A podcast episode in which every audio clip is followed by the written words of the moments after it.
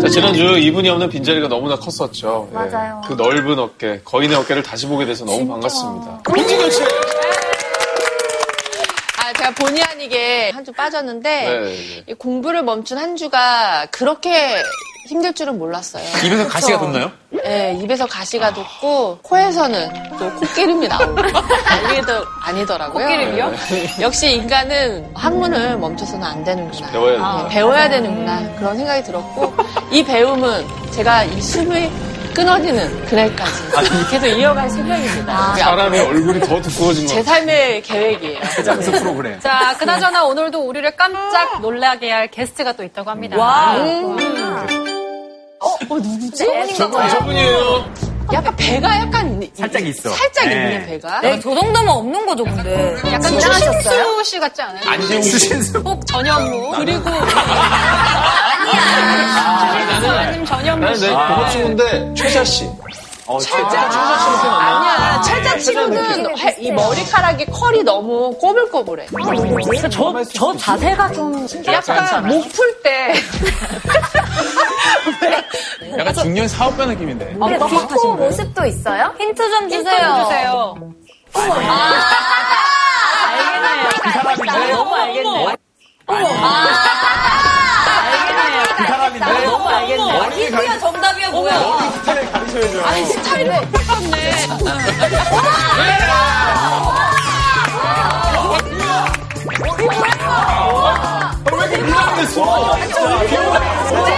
잘 지내셨어요, 들 음악인 유재한입니다.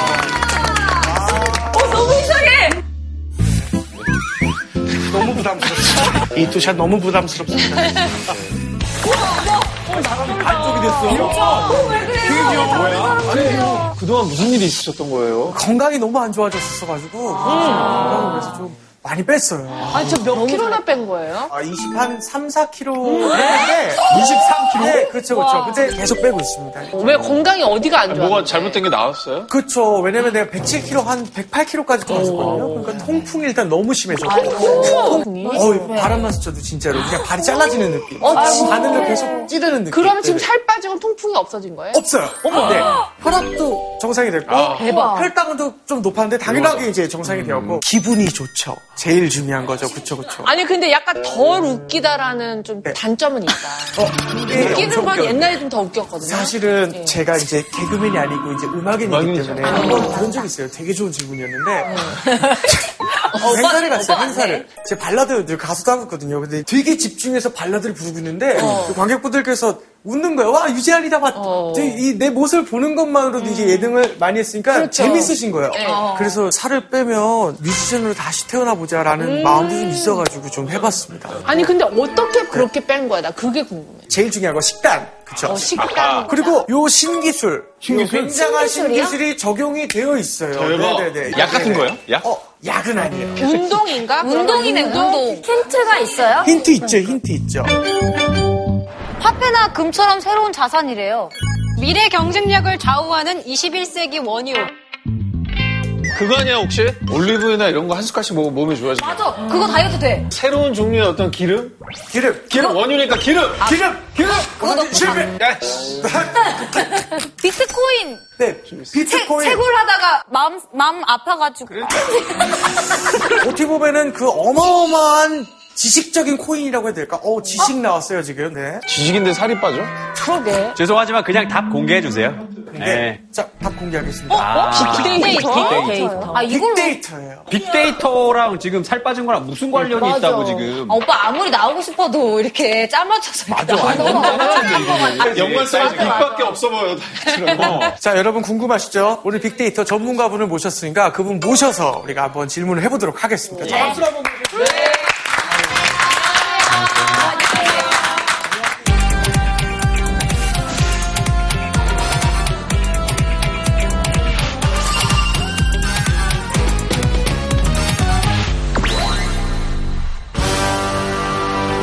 재현 씨 근데 정말 깜짝 놀랄 정도로 살이 많이 빠졌네요. 네네네네. 빅데이터로 이렇게 살도 뺄 수 있는지는 저도 좀 오늘 처음 알았네요. 빅데이터가 아까 힌트에서 네. 보면 뭐 금이나 화폐처럼 엄청 중요한 자산이라고 하는데 예. 그렇게 돈이 될 수도 있나요? 어, 그럴 수 있죠. 원유 자체로는 사실 쓸 수가 없잖아요. 예, 그거를 가공하고 그 안에서 이제 휘발유가 나오는 거고 플라스틱도 나오는 거고 이렇게 되는 거죠. 데이터도 사실은 데이터 자체는 돈도 아니고 원유도 아니죠. 그런데 그 데이터를 잘 분석해서 그 안에 있는 정보나 지식을 뽑아내는 거. 예, 그렇게 됐을 때 굉장히 귀한 물건이 나오기 시작합니다. 사실 그 빅데이터라는 단어 자체 언급량은 굉장히 많지만 그렇죠. 이게 구체적으로 어떻게 쓰고 있는지에 대한 내용은 잘 모르는 게 현실인 것 같아요. 재밌는 사례가 하나 있는데 2012년도에 미국에서 있었던 일이에요. 그때 있었던 일이 이 포브스라고 하는 이 경제지에 났는데 이 제목이 굉장히 재밌어요. 어떻게 아버지도 몰랐던 여고생 딸의 임신을 타겟이 뭔 줄 알았을까? 어느 날 고등학생 딸한테 쿠폰이 왔는데 보니까 임신을 축하합니다. 이 쿠폰을 가지고 오시면 출산용품 같은 것을 싸게 팔겠다고. 근데 그거를 아빠가 보게 됐어요. 아빠가 매니저를 불러가지고 우리 딸이 지금 고등학생인데 임신했다고 쿠폰을 보내냐 호통을 쳤어요. 매니저가 일단은 사과를 했어요. 여기까지 했으면 저 뉴스에 나왔을까요?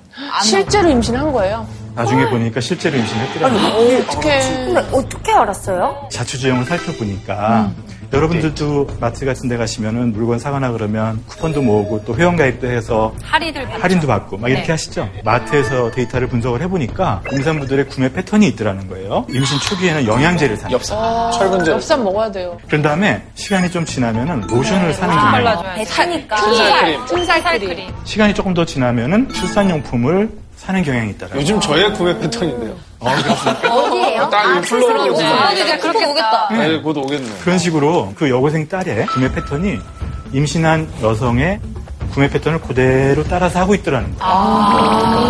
이분은 상당히 높은 확률로 음. 임신이다. 아. 게다가 출산이 가까워요. 그렇네. 그래서 이럴 때 우리가 출산용품과 관련된 쿠폰을 보내면 눈에 더 들어올 거다. 아. 구매로 이어질 거다. 그래서 보낸 거죠. 야, 저도 이제 그 애기 생겼을 음. 때 기저귀 쿠폰 날라고 그랬거든요. 예. 그냥 뭘 신청 안 했는데요. 따로 하진 않았어요. 선생님 질문 있어요. 네. 자, 여기서 그 구매 패턴이라던가 이런 게 내 정보잖아요. 그렇죠. 그런 사적이다라고도 할 수 있는 나의 그런 것들을 취합하는 권리는 어디서 준 거고 어떻게 어떻게 돼야 되는 거예요? 회원카드 같은 걸 발급받을 때 자기가 자기도 모르게 이미 동의했을 수도 아, 있어요. 약관. 너무 길어. 약관, 그 약관 아, 약관을 너무 잘 길어. 봐야 돼. 글씨가 너무 조금의 많아요. 글씨도. 동의 안 하면 안 넘어가요, 다. 근데 이게 또 편하기도 하잖아, 이게. 나한테도 편하니까. 2012년도에 지금 똑같은 질문들이 나왔어요. 미국 사회에서도. 뭔지 기분 나쁘다. 음. 어, 내가 이거 뭐 동의했는지 는 모르겠지만 임신 출산 이런 건 굉장히 사적인 영역인데 이런 것까지 기업에서 분석을 해. 그래서 하나는 개인 사생활을 침해하는 거 아니냐? 맞아요. 이 데이터, 이 개인정보를 이렇게 써도 되나라는 이슈하고 함께 또 한 가지는 어? 데이터를 분석을 하면 아닌 게 아니라 그 안에서 정보나 지식이 나오네. 네. 이걸 활용하면은 부가가치가 있을 수도 있겠네. 이 두 가지 인식을 같이 가져오는 그런 계기가 됐었습니다. 그래서 이 빅데이터라는 게 도대체 뭔지 또 어떻게 활용할 수 있는지 같이 공부해 보도록 그렇게 하겠습니다. 네.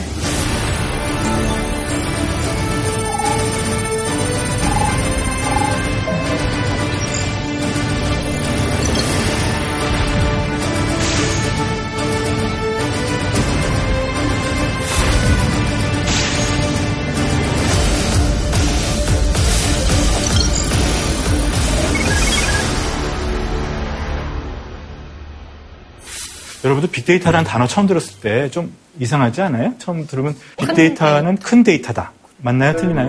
아니, 근데 아닐 수 있을 그러니까 것 같아요. 근데 그러니까 맞- 빅파이도 큰 파이가 아니잖아요. 어, 진짜 허를 찔렀다. 사실은 빅데이터는 단순히 큰 데이터만을 의미하는 것이 아니에요. 어떤 대용량의 데이터를 이렇게 수집해다가 분석을 해서 어떤 정보나 귀중한 지식을 이렇게 뽑아내서 그거를 활용하자 하는 그런 어떤 종합적인 패러다임이 바로 빅데이터라는 패러다임이다. 이렇게 이해하시면 되겠습니다. 패러다임. 그래서 우리 유재현 씨 같은 경우에 빅데이터를 활용해서 살을 엄청나게 뺐대요. 맞아요. 그 빅데이터를 활용해서 어떻게 살을 어떤 빼는 건지 좀 빅데이터예요? 얘기를 이제 좀 풀어봐줘요. 이게 안 그래도 저도 질문을 한번 드리고 싶긴 한데 네. 이게 빅데이터는 맞는 것 같아요. 왜냐면 데이터를 통해서 하는 건데 이 나라는 사람이 이제 인바디를 재잖아요. 한 달 정도 되면 이제 나의 생활 패턴과 내 다이어트 패턴이 돼요. 어느 순간 데이터화 된다 이거지. 그래서 자, 들어보세요. 되게 중요한 거예요. 어느 날 가서 인바디를 쟀어요. 쟀는데 아 이날 왠지 모르게 수분의 양이 많은 거예요, 몸에.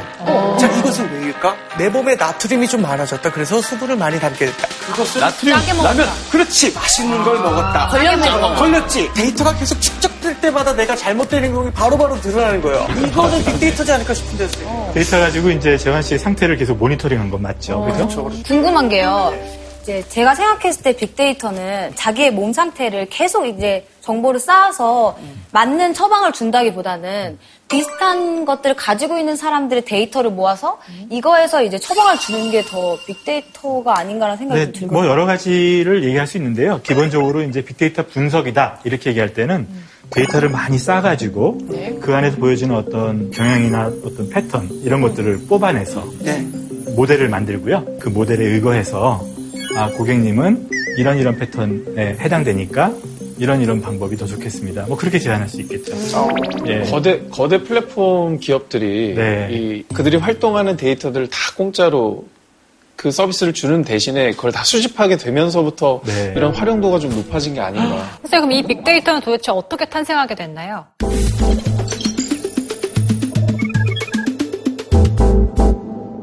구글이 성장하면서 많이 들렸던 것 같아요. 맞아요. 이게 정보 시스템 발전, 아예 IT 발전하고 굉장히 연관이 많이 있어요. 컴퓨터가 제일 먼저 발명된 거는 몇 년도쯤일까요? 뭐, 1950년대, 1950년대, 50년대. 1940, 50년대부터 컴퓨터는 제일 첫 번째의 목적은 계산이었어요. 네. 컴퓨트가 뭐예요? 계산하다. ER은 뭐예요? 하는 사람. 어떻게 보면 계산원이란 뜻이에요. 생각해보면. 그 처음에는 이제 그 계산 시작해가지고 기업이라든지 이런 조직에 들어와서 활용되기 시작한 것이 1970년대 정도부터는 메인프레임 시대가 도래하고요. 80년대 정도 접어들게 되면 PC가 아. 나오기 시작하죠. 개인 컴퓨터. 네, PC가 저 대학교 다닐 때 한 2학년 때쯤에 학교에 처음 들어왔어요. 더 재밌는 사실은 네. 하드 디스크 없이 들어왔어요. 그치 그치 맞아요 맞아요 처음에 그랬어요 네, 그래서 플로피 디스크 두 개가 있어서 위에다가는 소프트웨어를 집어넣어 했었고 아래에다가는 내 데이터를 저장하는 식으로 와, 아, 진짜요? 그랬다가 이제 2000년대에는 인터넷 모바일 시대로다가 보고 사실 지금 제가 안 그려놨지만 지금은 인공지능 시대라고 네. 두 번째 빅데이터가 갑자기 요즘 이렇게 생겨나는 소셜미디어. 이유가 뭐냐면 소셜미디어 SNS에다가 글 쓰시죠 사진 찍어가지고 올리시죠 그렇게 이런 흑역사도 것들. 많이 만들죠. 예. 그거 다 뭐 하는 거죠? 데이터를 막 생성하고 아, 계신 심지어 거예요. 해시태그까지 걸어가지고 검색하기 맞아, 편하게. 검색하기 편하게. 그거를 갖다가 받아가지고 저장해서 제공해서 서비스해야 되는 입장에서 보면 아. 어마어마하게 빅데이터가 몰려들죠. 어. 소름 돋는다. 또 한 가지가 있어요. 센서 데이터. 아. 자, 여러분들 핸드폰만 들고 다니셔도 기지국하고 통신하는 과정에서 데이터가 다 떨궈지죠. 택시 같은 거 부르는 것도 진짜 쉬워. 저런 걸 통해서 하는 거잖아요. 게다가 CCTV 곳곳에 있잖아요. 아 맞죠 주차장 왔다 갔다 할 때만 해도 저는 네. 약간 꺼림칙한 게 제 막 앞번호 뒷자리 다 물론 그쵸. 이제 맞아. 편하게 뭐 제가 주차비 지불하고 이런 건 너무 좋은데 네. 가끔 이게 내가 어, 너무 맞아, 맞아. 내 번호를 얘네들이 다 가져가는 내가 거 들어왔다 나갔다 다 신고하고 다니시죠. 그죠? 네, 맞아 맞아 우리 일상 자체가 네. 데이터 생성 작업이라고 볼 수도 있겠네요 아, 이게 우리 그렇죠. 자체가 데이터 같아. 그러게 진짜로 우리가 요새 죽어도 죽는 게 아니라니까요. 어머 왜요? 왜요? 그거도 데이터 나오니까요. 네, 뭘 채취하려고 나한테서 재밌는 직업도 하나 생겼어요. 데이터 장의사라고 맞아요. 어. 맞아 내 데이터 없애주는 사람. 아, 잊혀질 권리 네. 완벽하게 없애기 힘들어요. 맞아요. 근데 저는 그래서 선생님 약간 이 세상에 외로운 도망자 같은 느낌이에요. 지금 계속 도망을 치고 있거든요. 고독한 도망자. 어, 왜냐면 저는 이제 만약에 포털 사이트에서 뭘 검색하거나 이럴 때도 홍진경이 뭘 검색했는지 다 나올까봐 저는 웬만하면 로그인을 안 하고 사용하고 좀 그런 게 있거든요. 휴대전화로도 검색 잘 안 하세요? 휴대전화 검색하는데? 그 다남 쪽은 휴대전화로 없네, 하면 휴대전화로. 더 남잖아요. 근데 로그인 안 해도 남아? 이미 언니 거잖아요. 그 IP로 어, 그러니? 이런 것들이 다 모아져가지고 이 데이터 양이 여러분들 여기서 아는 데까지가 어디까지예요? 지금 제 핸드드라이브가 테라예요 네, 테라. 테라죠 테라 선생님, 근데 요타 같은 용어는요, 요새 새로 나온 용어 아니에요? 아니 뭐 옛날부터 있었지만 아, 정말요? 실제로 데이터가 저기까지 갈진 잘 몰랐죠. 3000년대쯤에면 휴대폰 스펙이 4요타짜리 막 나오고 어, 어, 네. 그걸 어떻게 났어? 네. 나 예전에 또 쓰겠지 공 어, 하나가 좋다요. 지금 지금 전 세계 데이터 양이 대충 어느 정도 될까요? 요타까지 전 세계예요? 갔을 네, 것 전 같아요. 세계. 엑사 정도? 예, 아, 2011년에 한 1.8 제타 정도 됐었는데 2020년에 한40 제타 보고 있는데 엄청 빨라요. 이런 요타 금방 가겠는데요? 네. 어, 9년 만에 그렇게 네, 갈 것 같아요. 더 재밌는 얘기는 뭐냐면 최근 1년에서 2년 정도의 쌓인 데이터 양이 3년 전부터 원시 때까지 다 합친 것보다 더 많다는 거 아니에요? 언젠가 폭발하는 거 아니야? 이렇게 데이터 저장 처리 기술이 굉장히 발전하면서 저장 장치 가격이 굉장히 떨어졌어요. 맞아요. 어, 맞아요, 맞아요. 맞아요. 엄청 싸졌잖아요. 맞아요. 맞아요. USB 같은 거. 되게 웃긴 얘기지만 빅데이터 시대는 하드디스크 값이 싸져서 오기도 했어요. 예, 선생님, 그럼 아, 이렇게 데이터 보시면 돼요. 분석의 개념은 언제부터라고 볼 수 있을까요? 빅데이터는 아까 정의가 뭐라고 그랬죠? 그냥 데이터 자체라고 그랬나요? 아니면 데이터를 패러다임. 가지고 분석해서 분석하고 활용. 네. 하고자 하는 것이다 그랬죠? 네, 네. 제일 중요한 게 분석인데 그 분석은 갑자기 출현한 개념은 아니에요. 여러분들 예? 누군지 아세요? 나이팅게일. 네, 나이팅게일 뭘로 유명하죠? 백의의 천사. 백의 천사. 네, 백의의 천사. 19세기 중반쯤에 크림 전쟁이 있었어요. 당시에 간호사로 일을 하면서 백의 천사라고 이름을 붙였던 분인데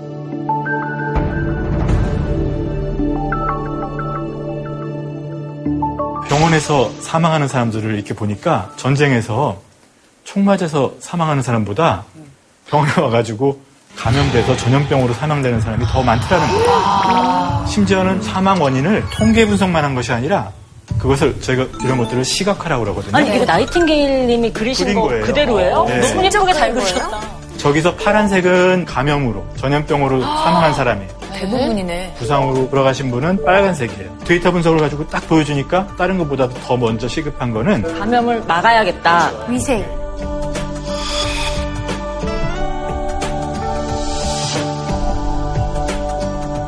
그 전염병 같은 것도 경로라든지 접촉의 어떤 순간들 같은 것도 굉장히 데이터 분석으로 유의미할 것 같아요. 그렇죠. 그런 분석도 있었어요. 음. 비슷한 시기예요. 이분은 존 스노우라고 하는 혹시 옛날에 한번 아, 보시지 않았어요? 아, 수업 때, 수업 때 봤어요. 아. 어 맞아요 맞아요. 하수구, 하수구. 예.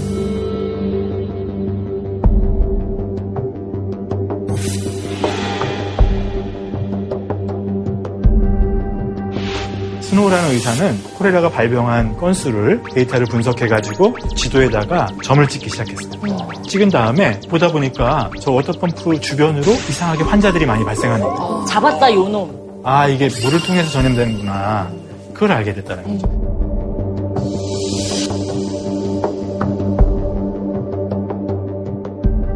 데이터를 가지고 분석을 하게 되면 지금의 현황을 정확하게 파악도 할 수 있고 또 한 가지는 이렇게 예측을 할 수도 있는 데이터 분석은 이런 식으로 옛날부터 우리가 해오고 있었다라는 거죠. 그럼 기존의 데이터 분석이랑 요즘의 빅데이터 분석과는 어떤 것들이 좀 다른 거예요?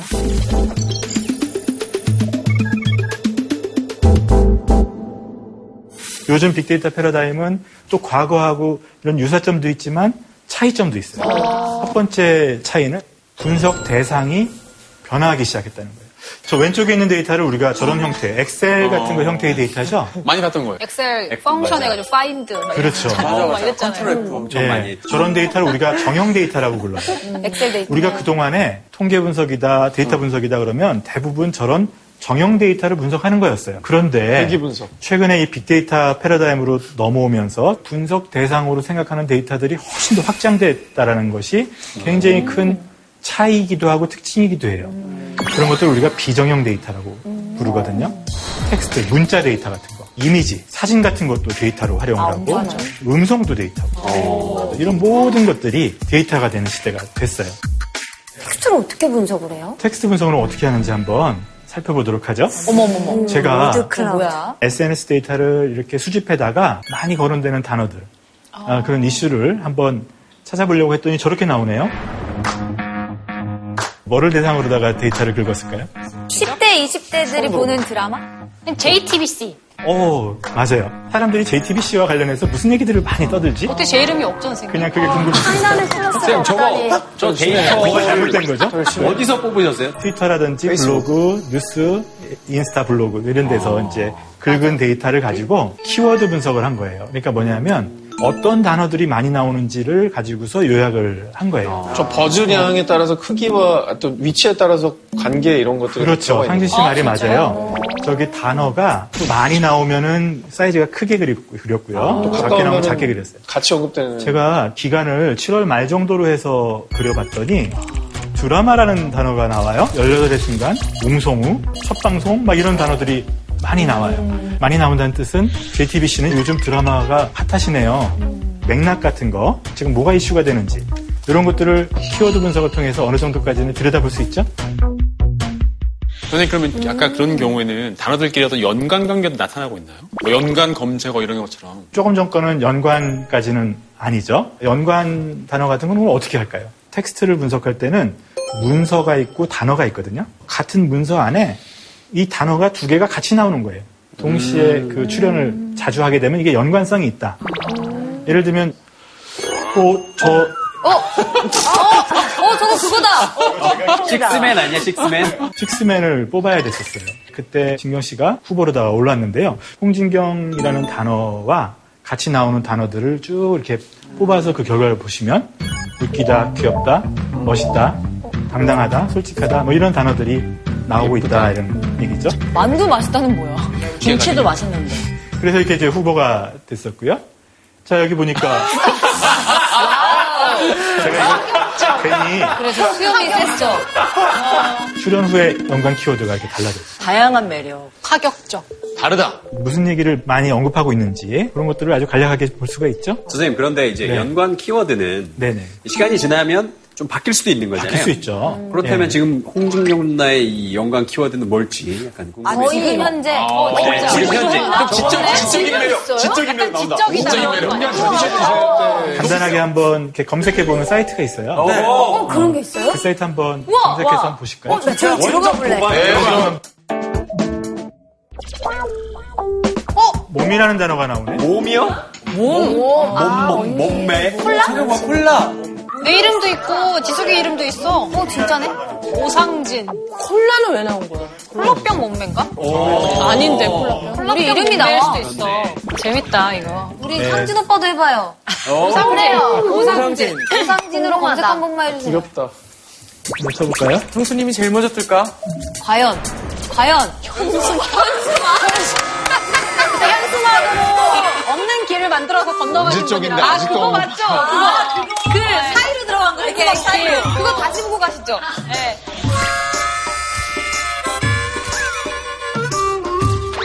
현수막을 뚫고서 지나가가지고 통수님 여섯 번째야, 심지어. 어, 세상에. 한반도 한반도는 뭐야? 피스? 그러니까 제가 요즘에 읽었던 다양한 책들에서 언급한 아, 내용들이 많아서 현수막이 1위인 게 제일 재밌는데요? 아, 너무 압도적이라서 네. 텍스트 분석에서 최근에 굉장히 많이 관심을 갖고 있는 부분 중에 하나가 뭐냐면 어, 감성 분석이라는 거예요.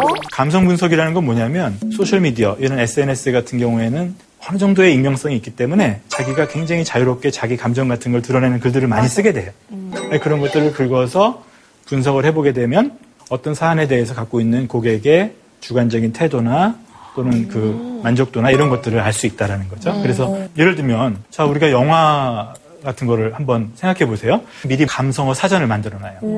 하나는 긍정어 사전, 하나는 부정어 사전. 개봉 후 직후에 어떤 사람들은 재밌다고 그러고 어떤 사람은 재미없다고 이렇게 글이 있을 거 아니겠어요? 그런 것들을 긁어다가 매칭시키는 거예요. 재밌는 쪽이 더 많은지 재미없는 쪽이 더 많은지 만약에 이런 걸 분석한다라면 이게 어느 정도 흥행 갈 건지 이런 걸 초기부터 우리가 알아낼 수 있다든지 그런 건 이제 영화 같은 경우에는 별로요. 네. 별이 네개인지 다섯 개인지세개인지 바로 알아볼 수 있는 거예요. 그렇죠. 이게 음식 별 별 같은 걸 붙이게 되면은 그 자기 감정을 정형 데이터로다가 표현해 주는 거죠. 그러니까 분석하기 사실은 더 편하죠. 그렇게. 근데 어떤 사람들은 돈을 주고서 막 별점 테러하고 막 그렇잖아요. 그런 거에 있어서는 사실 감성 분석이 제대로 이루어지지 않을 수도 있잖아요. 빅데이터 분석이라는 것은 결국은 그 안에서 어떤 가장 공통점을 찾아내는 거거든요. 예, 그렇기 때문에 그런 면에서는 지금 말씀하신 것 같은 문제가 있을 가능성이 조금씩은 있는 거죠. 여러분들 혹시 스니커즈라고 하는 이 초콜릿바 아세요? 네. 예, 스니커즈는 이 감성 분석을 마케팅에다가 한번 활용을 했는데 기억나. 광고도 네. 되게 잘 출출할 때. 사람들이 배고프거나 이렇게 되면 짜증을 더 많이 느끼고 그런다는 거를 알게 됐어요. 네. 그래서 트위터를 갖다가 실시간으로다가 수집해다가 긍정어가 많으냐 부정어가 많으냐를 가지고서 사람들이 느끼는 짜증 감정, 그러니까 부정적인 감정이 높아지게 되면은 그에 비례해서 싸게 해주는 마케팅을 했어요. 굉장히 그- 음. 대박이 났던 적이.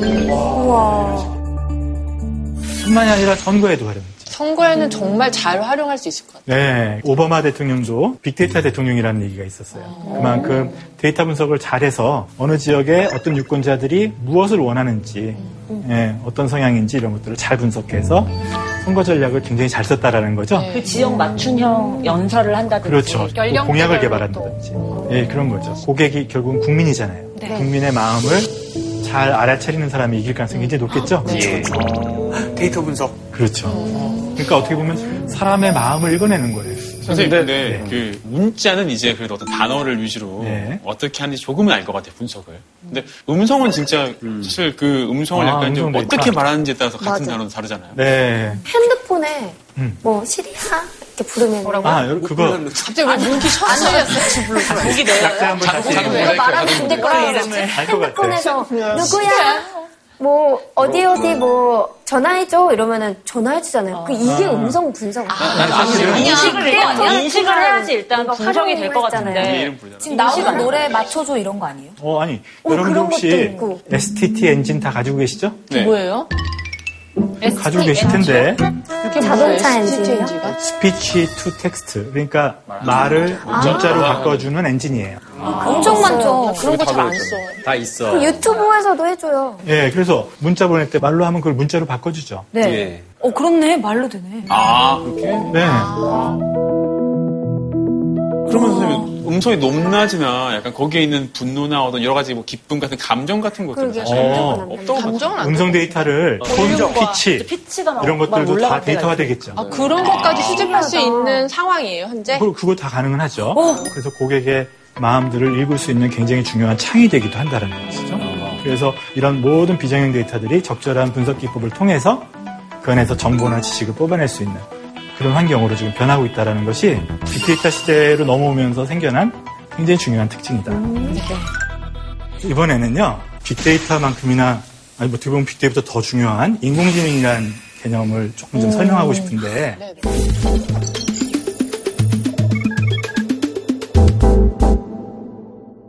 인공지능 역사는 언제부터일까요? 어. 인공지능 왠지 한 80년 될 것 같아요. 그 당시에 가전제품들이 인공지능 뭐 뉴로퍼지 이런 거를 막 붙이기 시작했어요. 맞아. 이제 무슨 금성 세탁기 금성 막 해가지고 세탁기 인공지능 막 이런 거 맞아. 보고. 맞아. 네. 인공지능 오케이 세탁기 스스로 판단하고 알아서 세탁한다. 알아서 다 하는데 못 당해요. 인공지능 금성 오케이 세탁기. 처음에 인공지능에 대한 관심을 가졌던 거는 1950년대. 진짜 진짜 오래됐다. 오래됐네요. 우리 아빠도 안 태어났어. 1956년도에 다트머스 대학에서 인공지능 관련된 학자들이 다 모여서 어떻게 하면 사람과 같은 지적 능력을 가지는 그런 시스템을 만들 거냐. 인공지능 국제 컨퍼런스가 열릴 정도예요. 초창기에 학자들이 뭐가 인공지능이냐 그거 가지고 굉장히 논란이 많았어요. 그 논란 지금까지도 있어요. 뭐가 인공지능이에요? 뭐가 인공지능이에요? 선풍기 예약 시스템 이런 것도 인공지능이라고 할 수 있어요. 그 타이머 아니에요? 타이머? 뭐, 예약, 예약. 아, 나나나나나. 선풍기가 생각해서 그 시간에 맞춰준다면 그것도 인공지능 아닌가? 근데 인공지능은 알아서 이제 꺼도 될 때 꺼주는 거고. 우리가 딱 설정해줘야 거기에 맞춰 움직이죠. 튜링이라는 사람이 간단한 방법을 하나 제시했어요. 뭐요? 이름하여 튜링 테스트가 됐, 는데 기계하고 사람이 있는데 기계인지 사람인지 모르는 상황에서 내가 대화를 했을 때 네. 이게 기계인지 사람인지 모르겠다 그러면 인공지능이라는 거예요. 이건 사람 아니면 대답할 수 없을 거야. 이런 질문들도 막 던지는 거죠. 근데 그냥 단순하게요. 인공지능, 인공적인 지능, 그 지능이 뭐냐고요. 지능이요? 그러게. 이렇게 대화했을 때는 튜링 테스트를. 이거 뭐예요? 언니 뭐죠? 통화 못하는 거 아닙니까? 튜링 테스트 들어갔는데 바로 아웃인데. 사람이 사람이 사람같이 대답을 안 하면 그것도 문제죠. 언니 문제래요. 홍진경은 인공지능인 걸로. 사람의 지능이 아닌 걸로. 인간이 있었는데.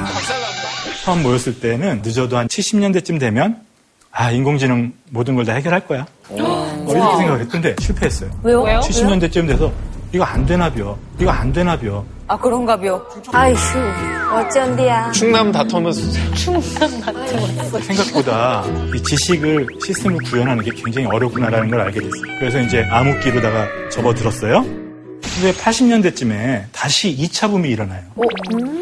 변호사, 의사, 뭐 약사 이런 사람들의 지식을 시스템으로 인공지능으로 만들어 가지고 활용해 보면 어떨까? 그래서 이때 나온 시스템들이 이름이 전문가 시스템이에요. 그래서 그때 접근했던 방법이 뭐냐면 네. 연역적인 접근이에요. 우리가 지식을 탐구하고 또 문제를 해결하는 방법은 크게 보면 두 가지가 있어요. 하나는 연역적인 방법.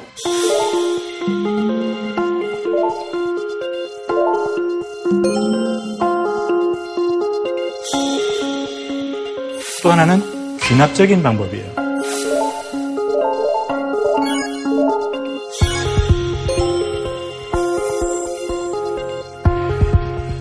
전문가 시스템, 귀납이 아니라 연역적 방법을 사용했었죠. 이미 알려진 규칙을 사용하는 거예요. 뭐냐면 여러분들 혹시 옛날에 3단 논법 기억나요? 추론. A면 B다. B면 C다. 그러면 이 답을 A면 B다, B면 C다 두 개만 할 수 있는 게 아니라 A면 C다라는 다른 답도 할 수 있죠. 네, 그러니까 이렇게 규칙을 한 5, 60개 정도를 집어넣으면 수백 개의 질문에 답을 할 수가 있게 되겠죠. 그런 식으로 처음에 만든 거는 항생제를 처방하는 그런 그 약 처방 전문가 시스템이었어요. 룰을 한 600개 집어넣었어요. 그러니까 다양한 바이탈 사인들을 넣어서 이러면 항생제를 처방하시오. 그렇죠. 자동으로 처방해주는 그런 인공지능을 시도를 했던 거죠. 성공했을까요? 실패했을까요? 왠지 실패했을 것 같아요. 오류가 많이 나왔을 것 같아요. 아, 이것도 잘 안 되나 봬요. 그러고 또 접었어요. 왜 잘 안 됐어요? 항생제 같은 경우는? 이 지식을 갖다가 연역으로 만든 거잖아요, 이게? 네. 연역으로다가 지식을 만드는 게 그렇게 쉬운 게 아니에요. 여러분들 혹시 개하고 고양이 정도는 구별할 줄 아세요? 그럼요. 선생님, 아이, 진짜. 테스트를 한번 해볼게요. 저기 네. 마리가 있어요? 네. 네. 자, 왼쪽부터 개, 고양이 한번 같이 해볼까요? 와, 100점. 전문가 인정. 기뻐야 되는 그러면 컴퓨터가 개하고 고양이를 알아맞히는 우리 인공지능 한번 만들어 볼까요? 규칙으로 이렇게 생기면 개다. 눈이 동그랗다. 개는 눈이 동그랗다. 고양이는 귀가 무조건 세모네요. 아, 접힌 애도 있잖아요. 아니야, 웰시코기도 지금 홀드 세모. 그래요? 이게 쉽지 않네요. 컴퓨터한테 뭐라고 알려줄지 쉽지 않네요. 문제를 더 쉽게 해볼까요? 네. 어떻게 생기면 의자예요? 네? 일단 다리가 4개. 근데 어떤 거는 다리가 5개, 6개 이렇게다가 빙빙 돌아가는데. 그렇네. 아, 맞네요. 사람이 앉으면 의자다. 그렇게 치면 사과 상자랑 다를 것도 없어. 아이고, 어렵다. 어렵네. 아까 전문가 시스템이다. 그래서 룰로다가 만드네 뭐네 엄청나게 얘기를 했는데 상식에 해당되는 이런 것들을 만드는 게 너무 어려운 거예요. 예전에는 머핀 보고도 개라고도. 점세 개. 맞아, 맞아.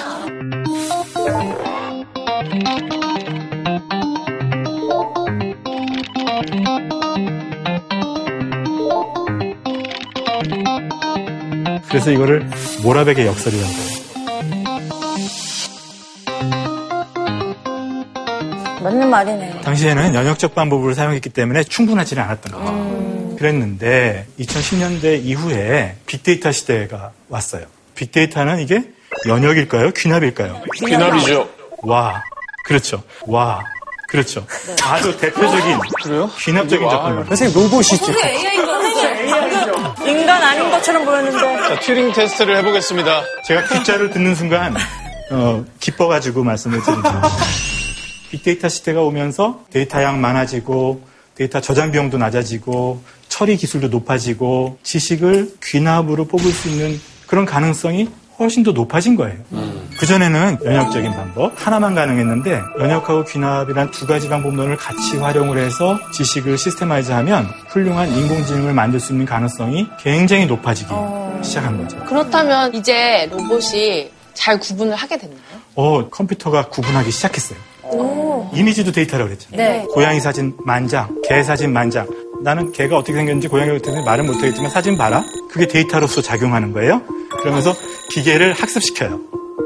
지금 그 이거 엄청난 사건 아니에요? 이거 약간 저희 같은 전공자가 보기에는 꽤 엄청난 사건이었어요. 근데 되게 아무도 웃긴 게 아무도 모르죠. 이게 홍보가 덜 됐네요. 참고로 예, 참- 홍보 버스에 붙였어요. 홍보도 홍보지만 컴퓨터가 개고양이도 구별 못하고 있는지 알았었어요? 몰랐죠. 아. 그래서 이게 사실은 뉴스가 안 됐어요. 드디어 이제 컴퓨터가 개고양이도 알아맞힌다? 안 신기해. 그게 뭐? 그때까지 못 맞췄다는 얘기야? 뭐 이렇게 생각하는 사람도 있었던 거죠. 우리가 지금 3차 붐에 굉장히 기대를 하고 있는 것은 귀납으로 데이터를 가지고 학습을 해서 인공지능을 만들 수 있는 가능성이 생겼다라는 거예요. 그런 기대에다가 아주 어마어마하게 불을 지핀 사건이 하나 있었어요. 알파고. 알파고. 알파고. 아.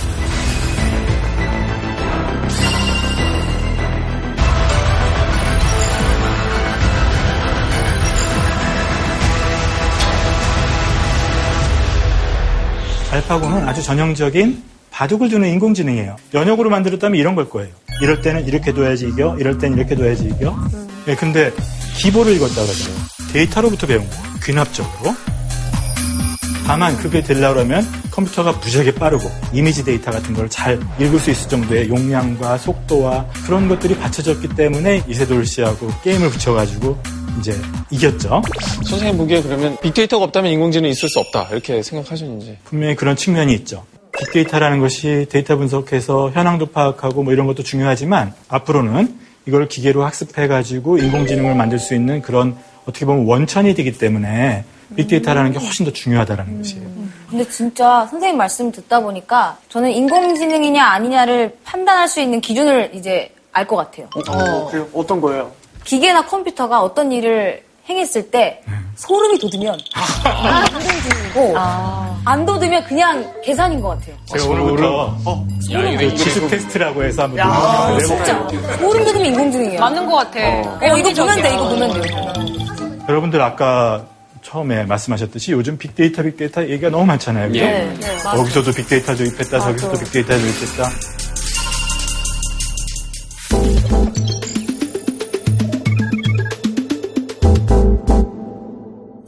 빅데이터 중에서 이제 우리 첫 번째 사례 한번 볼까요? 빠른 배송. 예. 배송. 아, 로켓 타고 오는 그 배송. 그런 거. 네, 그런 것도 있고. 자, 이 비즈니스 이런 것들이 굉장히 활성화되면서 어떻게 하면 이 물류 비용을 더 낮추고 또 고객을 더 만족시킬 것인가 이런 것들에 대한 고민을 굉장히 많이 했죠. 그러다가 아, 빅데이터를 활용하면 어떨까? 그런 생각을 한 거죠. 상품 중에서도 가끔가다 사는 것도 있지만 어떤 거는 생활 장기적으로. 필수품으로 생필품 늘 사는 거. 장기적으로 사는 그치. 거죠. 예. 그러면 데이터 분석을 이렇게 해보게 되면 어떤 지역에 사는 사람들이 언제쯤이면 이걸 다시 재구매를 할지가 어느 정도 데이터 분석으로 나온다라는 거죠. 휴지가 떨어질 시점이라던가 이런 거요. 그렇죠. 그러면 미리 어, 그 가까운 물류센터로다가 그 물건을 보내는 거예요. 아. 어머, 어머. 어머. 그럼 빠른 배송이 가능하겠네요. 그렇죠. 너무 빨리 오니까 깜짝 놀라긴 하겠어요. 만들어 놓은 짜장면처럼. 네. 아, 옛날에 정말 동아리방에서 주문을 하고 끊었는데 동아리분이 문이 열렸어요. 그러니까. 왔어, 왔어. 그런 경우가 있어가지고. 심지어는 이런 고민도 할 수 있겠죠. 심지어 주문 안 했는데도 맞아. 출발했어요. 혹시 휴지 떨어지지 않으셨어요? 그게 소름이잖아요. 그 AI예요. 그러면 좀 짜증날 것 같아. 여러분들 아, 가끔 가다가 세제가 떨어져서 짜증난 적 없으세요? 우리가 세제가 떨어지지 않게 늘 보내드리겠습니다를 챙겨드릴게요. 음. 네. 자기가 만약에 동의하고 사인했어요? 네. 그러면 아닌 게 아니라 떨어질 때쯤 되면 자동으로 와 있다. 야. 그러면 또 좋다고 느끼는 사람도 있겠죠? 네. 네. 음. 바쁜 사람들은. 소비자가 자기가 선택한 결과라는 느낌을 주게, 주게 기업이 서비스하는 게 중요한 것 같아요. 그렇죠. 그래서 빅데이터는 너무 데이터만 맹신해가지고 어 이거 신기하니까 고객도 좋아 좋아할 거야. 이건 좋은 방법이 아니죠. 네. 시장으로 마실 나가는 게 유일한 낙인 사람도 있는데. 그걸 가지고 와버리면. 나도 이거는 집에 누워서 하는 게 낫지. 낙이라는 단어 참 오랜만에 그냥 오프라인으로. 예. 그래서 고객의 편의라든지 이거하고 이제 잘 조화시켜서 해야 되겠죠. 그러니까 우리나라도 지금 사실 물류업체가 굉장히 많이 발전하고 있죠. 가까운 데 갖다 놓는 거예요, 미리. 그래서 보면은 물류센터가 다 한 곳에서 와요. 다 다른 품목인데. 옥천. 맞아, 옥천. 옥천. 옥천 거기 호구. 옥천. 저기, 저기. 저기. 얼마나 옥천 호구에서 타작했으면 와. 옥천인 줄 알아. 다른 사례도 하나 볼까요? 추천 시스템. 아, 저거 너무 아까 많이 하지. 매일 당하고 있는 거라. 구매 욕구를 자꾸 음. 부추겨요. 맞아요. 네. 맞아요. 그냥 난 안 살려고 그 그래. 사이트를 나왔는데 다음 페이지를 뭐 이렇게, 이렇게 뭐 맞아. 검색하다 보면 옆에 광고로 떠 있으면 계속 아른아른 거리니까 또 구매하게 되고. 제가 만약에 수영복을 음. 샀어요. 그러면 이제 그것과 관련된 뭐 선크림이나 선캡이나 이런 게 나와야 떠야 떠줘야 되는데 계속 제가 산 수영복이 계속 떠요. 이미 샀는데. 나 이미 샀는데. 다른 브랜드 것도 약간 바보 같아요. 빅데이터가 나 이미 샀는데 이걸 왜 이걸 계속 보여주지? 여러분들이 지금 피해를 그 호소하는 거는 아주 엄밀하게 따지면 추천 시스템의 꼭 피해라기보다는 이 푸시 마케팅이라고 해서 아, 내 귀찮게. 사이트에서 그냥 뭐가 이렇게 툭 뜨는 것 때문에 굉장히 짜증 나셨을 거예요. 네. 스크롤에도 따라와요. 막. 그죠. 그래서 그거는 조금 역작용이 있는 그런 마케팅 기법들인데 추천 시스템이 사실 보이지 않게 나타나는 부분은 자기가 사, 용하고 있는 핸드폰 안에 쇼핑몰 사이트가 있다. 네. 근데 그게 사실은 그게 제약 조건이 없는 게 아니에요. 뭐냐면 6인치 정도 안에 상품이 먼저 보여져야 되잖아요. 개인화된 취향에 따라서 그 상품 배열이 먼저 올라가는 거죠.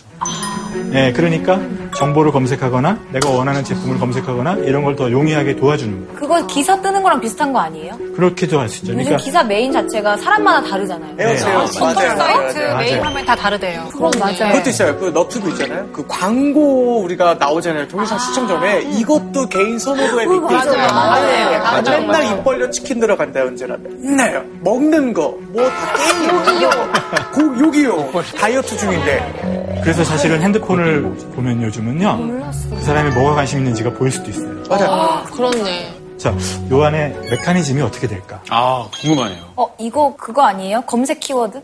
그 영상에 머물렀던 시간과 뭐 이런 걸 다 로그 데이터로 남겨놨겠지. 물론 하나는 저하고 비슷한 사람이 산 물건을 추천해 주는 거예요. 어? 아, 다른 사람이 뭘 했는지. 30대 독신 남성이 많이 구매한 상품 리스트 말. 아, 기분 나빠. 어, 쓸데없는 걸 막 사. 어. 기분 나빠, 기분 나빠.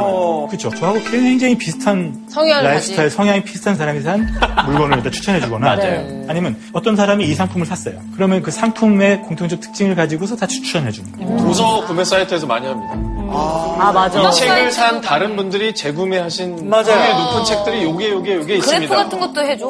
추천해주면 관심을 가질 만한 또는 이 서비스 업체가 나를 잘 아네 네, 그렇게 할 만한 걸 원래 추천해주는 게 이제 추천 시스템인데 뭐 어떻게 보면 약간의 잘못 만든 추천 시스템의 피해를 조금 보신 경험이 많이 있으신 것 같아요. 음. 그날그날 기분에 따라 달라요. 내 기분이 좋을 때는 되게 케어받는 느낌이고 아. 뭔가 짜증나는 일이 있을 때는 얘까지 왜 이래? 막 이렇게 돼요. 뭘또 사래? 근데 네. 이게 가끔씩은 제 취향대로만 주니까 취향 같은 게 되게 편협해지는 느낌이 들어요. 어, 지영 씨 얘기도 되게 중요한 게 추천 알고리즘 중에는 의외성이라는 개념도 있어요. 가끔 가다가 의외 콘텐츠를 갖다가 딱 던져서 어, 자기의 소비를 이렇게 확장시킨다든지 약간 나쁜 남자. 의외의 알고리즘. 어, 나쁜 남자 느낌. 나한테 이런 거 추천한 사람 네가 처음이야. 어, 이런 느낌도 한번 맛봐라. 아, 또 한 가지 우리 빅데이터라는 것이 요즘은 이렇게 인적 자원 관리 이런 부분에서도 쓰- 이제 쓰기 시작했어요. 아. 우와. 음. 이지를 여쭤 어떻게 해요? 이건 내 맴인데? 진짜. 보통 이직하려는 사람들은 여기에 뼈를 묻겠습니다. 이런 사람들 퇴사를 제일 먼저 하더라고요. 아, 분위기 제일 네. 좋잖아요. 뿅구가 열번 넘게 들었어. 음, 과거에 이제 이직했던 사람의 데이터가 있을 거 아니에요? 그다음에 그렇지 않은 사람의 데이터가 있으면 데이터를 가지고 이렇게 분석을 하면 어떤 패턴일 때 어, 저러다가 나 그만두겠어요 이렇게 얘기하는지 이런 것들을 찾아내서 상담 같은 거 해서 혹시 뭐 불만 사항이 없는지 요새 어떻게 지내는지 관리를 했더니 뭐 조금 이직률이 낮아지더라 그런 사례도 근데 그 티가 나면 되게 불쾌할 것 같은데. 네. 그렇죠? 왜 갑자기 이제- 팀장이 나를 보자 그랬지? 화장실에서 내가 한 말 들었나? 어장관리 맞아, 나와요. 맞아, 저런 걸 통해서 사원 복지가 좀 올라간다거나 하면 직원들한테도 좀 좋은 일이 될 수도 있잖아요. 조직 문화도 좀뭐 그럴 수도 개선됐다. 있겠죠. 떴나, 저는. 예. 선생님, 그런데 제가 듣기로는 어떤 기사를 읽어보니까 육군 간부를 뽑을 때 2020년부터 AI 면접 제도를 뭐 네? 실행하겠다. 골드만삭스나 유니레버 같은 유명 기업에서 1차 면접을 시험적으로 인공지능에 맡겼다고 합니다. 최근 기업들이 직원들을 뽑으면서 AI 인공지능 도입을 확대하고 있습니다.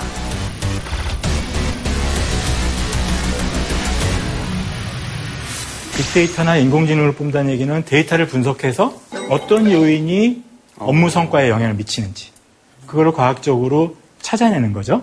그래서 그거를 점수화시키는 거죠. 학벌 보고 많이 뽑았잖아요, 지금까지는. 네. 어떤 회사들도. 근데 이제 일의 성과를 보고 그 사람이 학벌이 낮더라도 선별할 수 있는 기회가 열리는 음. 것도. 그렇죠. 빅데이터를 가지고 분석을 해보니까 그런 스펙이 중요한 게 아니라 다른 요소가 중요하다라는 것이 데이터로 발견이 음. 돼가지고 그 모형에 이게 반영이 됐다면 옛날에는 안 뽑힐 사람이 지금 뽑힐 수도 있는 거지. 음. 사실 노동시장, 네. 인력시장이라는 데에서 구직자는 상품이라는 것이 어떻게 보면은 씁쓸한 현실이라고도 인식했지만 저건 너무 노골적으로 그게 드러나는 것 같아서. 아니, 네, 근데 사람 아마 그게 자체가 있을 것 같아요. 상품화되는 게. 이 채용 같은 경우는 공정하지 못해서 뭐 누가 그냥 쑥 들어가거나 이런 것들에 대한 불만이 더 많을 것 같아요. 공정으로 치면 인공지능은 더 공정할 가능성은 굉장히 높겠죠. 예를 들면 오디션 같은 거 볼 때 처음 부분에 들어간 사람이랑 마지막에 들어간 사람이랑 그 심사위원의 피로도 때문에 점수가 약간 달라지는 경우도 있거든요. 기분에 따라 달라지죠. 근데 이런 건 있을 것 같아요. OMR 카드를 만약 체크한다. OMR. 똑같은 성적이면 정말 성의 없게 찍찍 그어놓은 거랑 차분하게 잘 시간이 네. 급해서 그런 걸 수도 있고. 야, 그걸 진짜 잘 아니, 보는 줄 알았나 봐. 지금은 악필일 수 있잖아. 아니, 아니, 제가 생각이 짧았네. 진영 씨 얘기는 중요한 게 사장님 음, 출근 시간 시스템 때문에 많이 음. 네, 귀담아 들을 필요가 있어요. 옷도 오해발 같아. 진짜. 저는 근데 빅데이터 얘기를 하니까 왠지 우리 개개인은 좀 물건을 팔기 위한 어떤 대상으로 약간 여겨지는 것 같고 음. 큰 회사나 뭐 그런 기업이 이런 것들만 좋은 것 같다는 생각이 들어요. 저는 그러니까. 또 이제 사업을 하니까 정말 사업하는 입장에서 고객님들의 생각이라던가 네. 의견을 이렇게 빅데이터로 활용을 안 할 수가 없어요, 이제는. 네. 하다 보면은 정말 많이 도움이 돼요. 아. 어, 어떠한 종류를 좋아하시는지, 이분이 몇 번 재구매를 하셨는지. 어. 그럼 그 재구매율에 따라서 보내드리는 선물의 종류도 달라지는 아. 거예요. 좀 그런 게 있어요. 되게 저는 좋아하는 이제 물건을 팔고 사업을 하는 입장에서 빅데이터를 네. 활용을 하는 건데 이제 제가 소비자가 됐을 음. 때는 음. 저한테 어떻게든 물건을 팔으려고 하는 사람들의 그 빅데이터가 되게 피곤하게 느껴질 때가 있어요. 되게 뭔데 그때가 지금 되게 아수라 백작 네. 같아. 이거 잘안 돼요. 이게 대화하시는. 아니, 근데 제가 정말 뭐 무슨 이기적인 말이야? 건 보이는 있는데. 아닙니까? 아니, 그러니까 아니, 얘기가 아직 안 끝났어. 음. 빅데이터를 소비자 입장에서도 네. 잘 활용을 해서 서로가 같이 활용을 하는 쪽으로 가야 이게 건, 건강하게 성장을 하는 거잖아요. 음. 개인이 활용할 수 있는 방법은 없나요? 빅데이터라는 것이 나에 대한 데이터를 내가 갖고 있는 게 아니라 네. 나한테 서비스를 제공하는 기관이나 조직이 가지고서 자기끼리 다 분석해가지고 네. 어, 원치 않을 때도 추천하기도 하고 또 뭐 이렇게 하고 있는 네. 이런 부분들이 조금 이거 아니지 않느냐 내 데이터에 대한 자기 결정권 이런 것들이 중요하지 않느냐 뭐 이런 그 이야기들이 있어요. 그래서 요새 나타나는 개념 중에 하나가 마이 데이터라는 거예요. 마이 데이터. 마이 데이터? 어, 내 데이터. 저걸 어떻게 활용해요? 예를 들면 나와 관련된 금융거래 정보라든지 의료 정보라든지 이건 다 내 정보잖아요. 네. 네. 그걸 내가 내려받아가지고 내가 갖고 있으면서 내가 뭐 어떤 서비스를 받고 싶으면 거기다가 이 정보를 주면서 나 이런 사람이야. 나 의료 정보 이러니까 나한테 맞춤형으로 서비스 해주세요. 아, 뭐 이렇게 하면 어떻겠느냐라는 네. 개념들이 요즘 제기되고 있어요. 일종의 재환 씨가 체중 감량한 것도 어느 정도로 그걸 활용해요. 예. 너의 데이터. 그렇죠. 그래서 이 데이터에 대한 자기결정권, 음. 마이 데이터한 개념들이 요즘 많이 제기가 되고 있어요. 아, 그런 건 진짜 꼭 생겨야 될 것 같아요. 사실 우리가 빅데이터 분석 그러면 막 마케팅이다 막 이런 것만 쓰는 거로 생각하시지만 공공 부분이라든지 이런 부분에서도 많이 써요. 빅데이터 활용 범죄 예방. 어. 어. 빅데이터 범죄 예방은 어디다 쓸까요? 왠지 우범 지역 같은 데를 미리 좀 말고 어, 맞아. 시간이나 뭐. 더 순찰을 많이 하는 거예요. 맞아요. GIS라고 해서 지리 정보 시스템이죠. 이런 거기다가 범죄 기록을 다 데이터로다가 이렇게 축적을 해요. 어디서 사건 사고가 많이 있었는지를 파악해요. 그쪽에 순찰을 더 강화한다든지. 네. 어. 두 번째 이슈 중에 하나는 누가 범죄를 저지를 건지 그 가능성이 높은 사람을 예측하는 거죠. 갑자기 영화 마이너리티 리포트가 생각나는 게 맞아요, 미래의 범죄자를 미리 체포하겠다 뭐 음. 이런 Time frame? 13 minutes. Hey, Chief.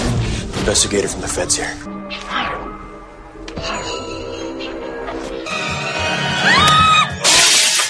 By mandate of the District of Columbia Pre-Crime Division, I'm placing you under arrest for the future murder of Sarah Marks and Donald Dubin that was to take place today, April 22nd. It's 0800 hours, 4 minutes. No, I didn't do anything. Help me!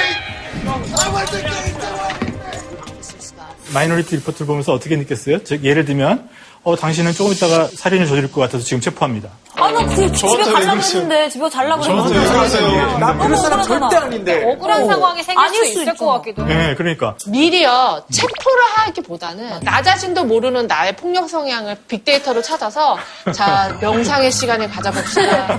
당신은 5분 후에 굉장히 화가 날 수도 있으니까 마음을 가라앉히고 그 정도로만 좀 컴다운을 시켜주는 예, 그런 시스템이 그것보다 적용된다면 되게 어, 좋을 것 네. 같아요. 어, 네. 범- 범행 예정 장소에 어, 미국에서 그런 것 같아, 선생님. 경찰이 가서 네. 수갑을 흔들고 있는 거예요. 그러면은 그걸 보고 범죄를 안 저지르지 않을까요? 맞아. 범죄자를 예측하는 거는 문제가 꽤 많이 있어요. 그죠? 그럼. 예, 네, 근데 그건 이런 부분들은 지금 굉장히 많이 쓰고 있어요. 뭐냐면 이미 죄를 한번 지어서 이제 그 교도소에 갇혔어요. 이 사람들이 밖에 나가서 다시 재범을 하지 말아야 되잖아요. 네. 교정시설 안에서의 행동이라든지 그다음에 죄질이라든지 여러 가지 요소들을 빅데이터를 분석을 해보게 되면 이 사람이 나가서 재범을 할 건지 아닐 건지를 예측하는 모형은 실제로 많이 만들어서 적용되고 있어요. 재범률을 낮추려고.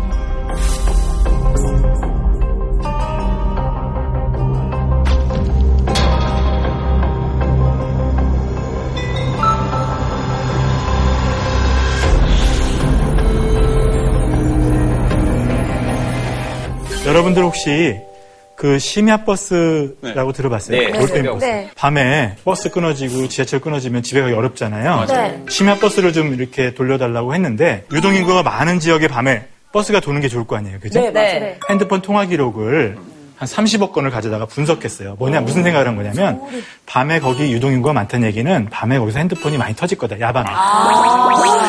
그래서 서울시 지도를 갖다 놓고 통화 건수를 갖다가 이렇게 빨간 점을 찍기 시작했어요. 음. 아, 아, 정말 가치 있는 데이터를 추출했네요. 그렇죠. 우리가 공공 분야의 빅데이터 적용 사례 중에 상당히 그 성공한 사례로 이렇게 돼 있어요. 진짜 그러네요. 또 뭐가 있어요? 자, 자연재해. 아, 아, 이거 진짜 아, 필요해요. 이거 진짜. 아, 진짜 꼭 필요해요. 기상청 AI 없어요? 맞아요. 태풍이 정도 이번에 다 틀렸거든요. 그렇죠. 사실 그게 워낙 변화무쌍하기 때문에 예측하는 건 쉽지는 않아요. 연역으로 한다면 그냥 전문가가 어, 이러다가 폭우가 올 거야. 뭐 이렇게 얘기하는 음. 게 하나의 축이 하나의 방법이라면 또 한 가지 방법은 그렇죠. 그동안의 데이터를 갖다가 다 쌓아놨다가 어떤 패턴일 때 폭우가 오는지 어떤 패턴일 때 용암이 분출하는지 뭐 이런 것들을 분석해 가지고 예측 가능성을 훨씬 높이는 활동 이런 것들을 그 하는 게 당연하지 않겠어요? 그죠? 아, 지금 이렇게 많이 틀리는 이유는 그 네. 모집단이 충분하지 않아서인가요? 아니, 기성 100, 아직도? 단지 100년인데? 100, 년 동안 백여로 쌓아놨는데. 됐는데?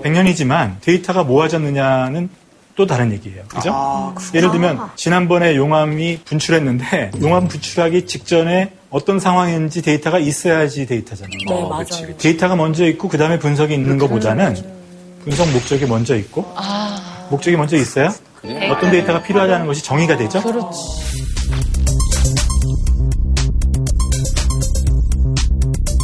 자연재해 같은 것을 갖다 데이터 분석을 통해서 어, 미리 예방할 수 있는 쪽으로도 데이터 분석을 활용할 수가 있다.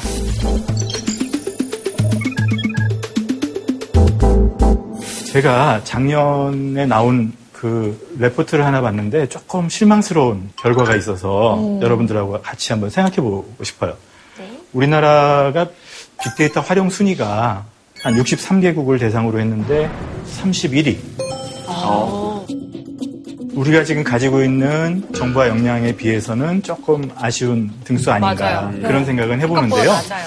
제가 오늘 앞에 이렇게 얘기하다 보니까 여러분들이 개인정보에 대해서 굉장히 민감하다는 걸 알게 됐어요. 세상에 있는 이 데이터 중에 50% 이상이 개인정보예요. 개인정보와 관련이 있는 거예요. 우리나라 개인정보보호법은 센 편일까요? 아니면 좀 약한 편일까요? 어, 법대 나온. 네, 그렇죠. 재환 저 씨. 법을 법을 내고 전공했어요. 아, 정말요? 네네, 진짜로. 네. 들 때마다 그 놀라워요. 제 생각에는 굉장히 어, 잘 지켜지고 있다라고 말씀을 드리고 싶습니다. 세냐? 세냐고 장냐고. 나 지켜지지 않아요. 세냐고 장냐고요. 세다. 세다. 왜냐하면 일단은 어떤 처벌이 있으려면은 제일 중요한 거예요. 법이 있어야 처벌이 법이 있어야 처벌이 가능하거든요. 된다. 음. 근데 정보통치법이 굉장히 많아요. 이거는 저는- 팩트예요. 저는 반대입니다. 음. 지금 정말 수많은 기업들이 개인정보 유출을 한 사례가 이미 있잖아요. 네. 맞아요. 저는 만약에 센 국가였으면 기업의 운영이 안 될 정도로 벌을 받았어야 된다고 생각하거든요. 아, 근데 정답은 뭐예요? 법대 나온 재환 씨하고 상대 나온. 예, 상대 나온 상진 씨하고 세다. 저는 반대입니다.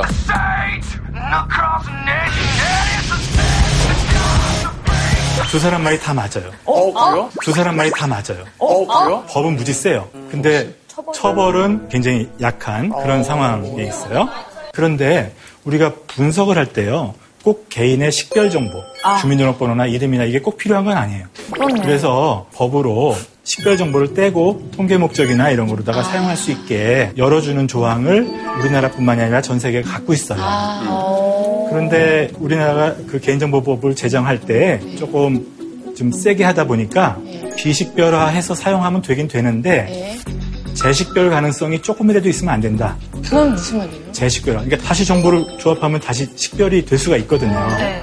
10년 후, 100년 후에도 될 수 있으면 안 된다. 쉽게 말해서. 꼬아져. 예, 너무 이렇게 아주 좀 세게 돼 있는 측면이 있어요. 우리가 지금까지는 그런 환경 때문에 데이터 분석을 하고 싶어도 할 수 없었던 부분들이 굉장히 많았던 거예요. 근데 네. 거기에 지지를 못 보내는 게 그걸 마음대로 유출하고 막 그랬던 기업들이 처벌을 안 받으니까 그리고 은- 어, 이런 그렇죠. 부분까지 안 믿는 거 아닐까요? 지난해 심평원에서 돈을 받고 6,400만 명분의 진료 내역을 넘긴 게 드러나 큰 파장을 불러왔습니다. 국내 카드사들의 고객 정보 1억 여 건이 유출됐습니다. 사상 최대 규모입니다. 저것도 소송에 참여하신 분들한테만 준 거잖아요. 그 고생을 했는데 10만 원 주고. 지금 개정안에는요, 데이터를 활용할 수 있는 길을 조금 더 열어주되, 자, 만약에 데이터 유출을 한다거나 이렇게 되게 되면은 그 벌금 같은 경우는 훨씬 더 무겁게 매기는 식으로 개정안이 지금 되어 있는 상황이에요.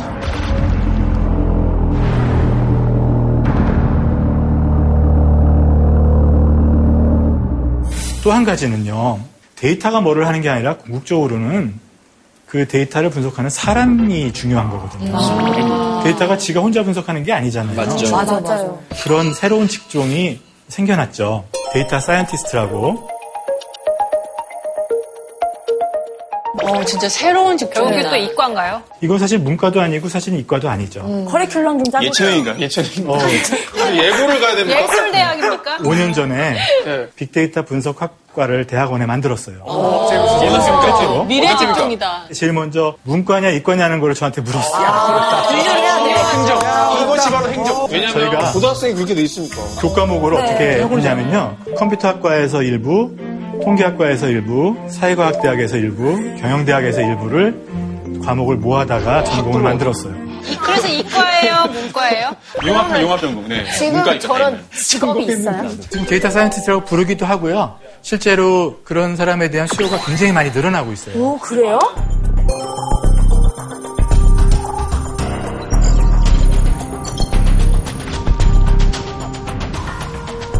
요거 하나만큼은 그래도 가지고 도전하는 게 좋겠다라는 게 있나요? 데이터 사이언티스트라는 건 결국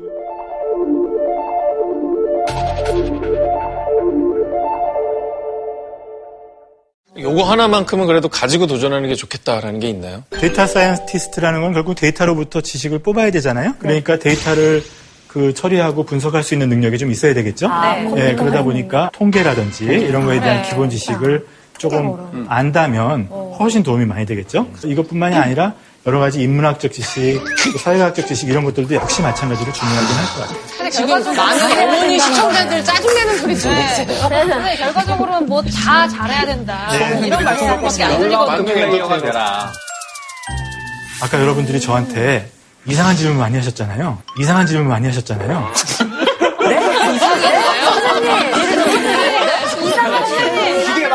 아, 이름은 바꾸고 제가 시사 아까 좋은 질문이라고 지금 얘기하고 좀 이상하다고 표현했는데 근데 이거 단어를 감정적으로 취합했을 때 전혀 좋은 단어는 아닌 것 같아요. 선생님, 네, 저희에 대한 데이터를 수집해서 나오는 단어가 이미 늦었나요? 제가 이미 늦었나? 감정상은 오류. 네, 창의적인 제가 말을 바꿀게요. 창의적인 질문하시면서 어, 이 데이터를 이렇게 해석하는데 이런 거 할 수 없어요? 막 이런 얘기 많이 하셨죠. 네. 예, 그런 것들이 바로 빅데이터를 활용하고자 하는 아이디어, 빅데이터 분석하고자 하는 시나리오 이런 것들이에요. 네. 그래서 어디다가 빅데이터를 적용할까?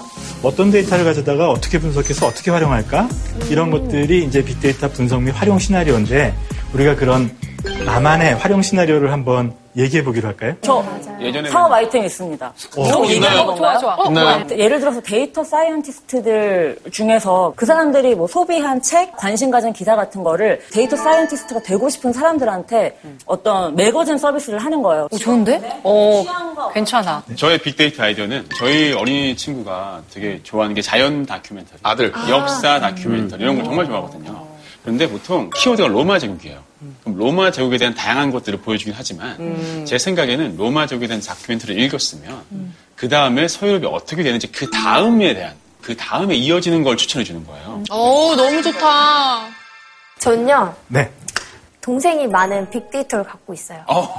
그 저는 출산을 너무 많이 봤죠. 네. 수술을 아. 너무 많이 받고 아기를 어떻게 어떤 시기에 어떻게 키워야 되는지 아는데 제 친구들 막 어떻게 할지 모르겠더라고요. 그래서 그런 출산과 그런 육아 경험이 어려운 젊은 엄마들을 상대로 커뮤니티 사업을 할 거예요. 아, 이미 할 거예요? 어, 아. 같이. 아니, 보라 씨는 그러면 이게 사실 제, 저, 제 친구들도 네. 아기가 울 때 이게 네. 배고파서 우는지 아니면 뭐 약간 상황이 짜증나는 건지 끊어야는지 그런 끊어야지. 건지 배변인 건지 이런 게 알고 싶어요? 돈을 지불해요, 그러면. 아, 사업이잖아, 이게. 아, 유료 그런 거야? 서비스. 이런 거 유료 서비스예요, 유료 그러니까 서비스. 그런 게 너무 당황스럽다고 하더라고요. 그러니까 그런 거를 코치해줄 수 있는 그런 서비스. 곧 이용되시겠죠. 아, 그럼 네. 무조건 이용하지. 그래서 저는 민심을 좀 제대로 읽을 수 있는 데이터, 빅데이터가 좀 활용이 됐으면 좋겠어요. 어, 민심을 읽는 예, 데입니다. 왜냐하면 서로 상들에서 네. 자기들이 잘하고 있다, 잘하고 있다 외치는데 정말 그걸 근거로 기반에 보여줄 데이터가 없어요, 사실. 세상에 있는 진짜 뉴스들 네. 그리고 진짜 여러 가지 경제 상황, 정치 상황들 진짜들을 음. 잘 취합한 빅데이터를 가지고 무엇이 가짜 뉴스인지를 선별하는 음. 음. 그런 앱이 있었으면 좋겠어요. JTBC를 보는 거야. 아니요, 간단하게 그냥 오늘 뭐 먹는, 뭐 먹을지 정해주는 어플 있었으면 좋겠어요. 맞아, 지금 시간에 제일 많이 먹는 메뉴. 네, 예를 들면 맞아, 맞아. 전날 TV에서 많이 언급됐던 뭐 메뉴, 거기에 SNS에 가장 많이 올라오는 집, 그리고 아니면- 오늘의 날씨, 나의 기분 상황 해서 섞어가지고 그냥 나왔으면 좋겠어요. 아니면 빅데이터 전문가들을 모아가지고 수많은 빅데이터 집단을 만든 다음에 그걸 기업화시키면 또 어마어마하게 돈 벌지 않을까요? 창의적인 아이디어시네요. 방금 AI였어. AI였어. 잘 나가다 마지막에 결국 들켜버리고 말았죠? 이것도 인공지능 네. 맞죠? 재밌는 아이디어들 아주 그 잘 들었고요. 재밌는데 이상한으로 들려요. 아니에요. 걔는 오늘 그만 둬. 여러분들이 말씀해주신 거는 이상하거나 재밌거나 창의적인 것인데 그 이상하다는 거 어떻게 보면 약간 기발하다는 거잖아요. 그쵸. 네, 그래서 그런 뜻으로 여러분들 잘 이해해 주시면 좋을 것 같고요. 빅데이터에 대해서 짧은 시간이지만 같이 공부했는데 조금 이해가 되셨나요? 네. 데이터 자체가 중요한 것이 아니라 우리가 그 데이터를 어떻게 잘 분석해서 활용하느냐 거기에 달렸다고 볼 수가 있다라는 것이고요. 여러분들이 그게 기반해서 재밌는 아이디어들 많이 발굴해내실 수 있으면 좋겠습니다. 오늘 그러면 강의는 여기까지 하겠습니다. 경청해 주셔서 감사합니다.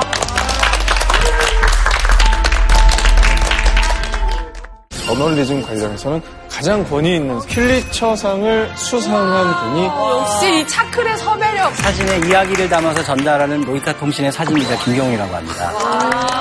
아. 지금 요 사진으로 필리처상을 받은 거예요? 오, 어, 궁금해. 그러니까 제 사진을 보여드리겠습니다. 아. 어떻게 이거 사진인데요? 어, 이것도 선생님이 찍으셨어요? 헤러벤에 참여한 한 가족의 이야기입니다. 왜 이들이 아무도 환영하지 않는 미국을 위해 가려고 하는지. 당시 제 사진이 전 세계 거의 1면에 쓰일 정도였는데요. 댓글에 이거 합성이네. 이거 연출한 거야. 어, 정말 내 사진 아니면 나도 믿겠는걸? 와, 대박. 이렇게 사진 한 장이 커다란 역사적인 흐름을 바꿨던 어, 뭐야? 너무 끔찍해. 결국은 이야기를 기록하는 거거든요. 모든 사진에는 그만큼 강한 이야기가 있고요. 사진은 찰나의 순간을 그대로 기록을 하고 인간의 다양한 이야기가 담겨 있다는 것이죠.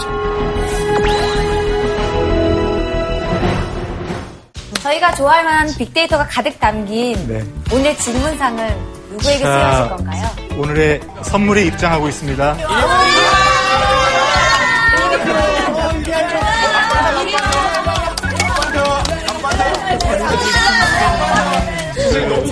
오늘의 질문상은 빅데이터로 몸무게 감량에 성공한 우리 법대 때 나온 재현 씨. 네, 들어가 있습니다.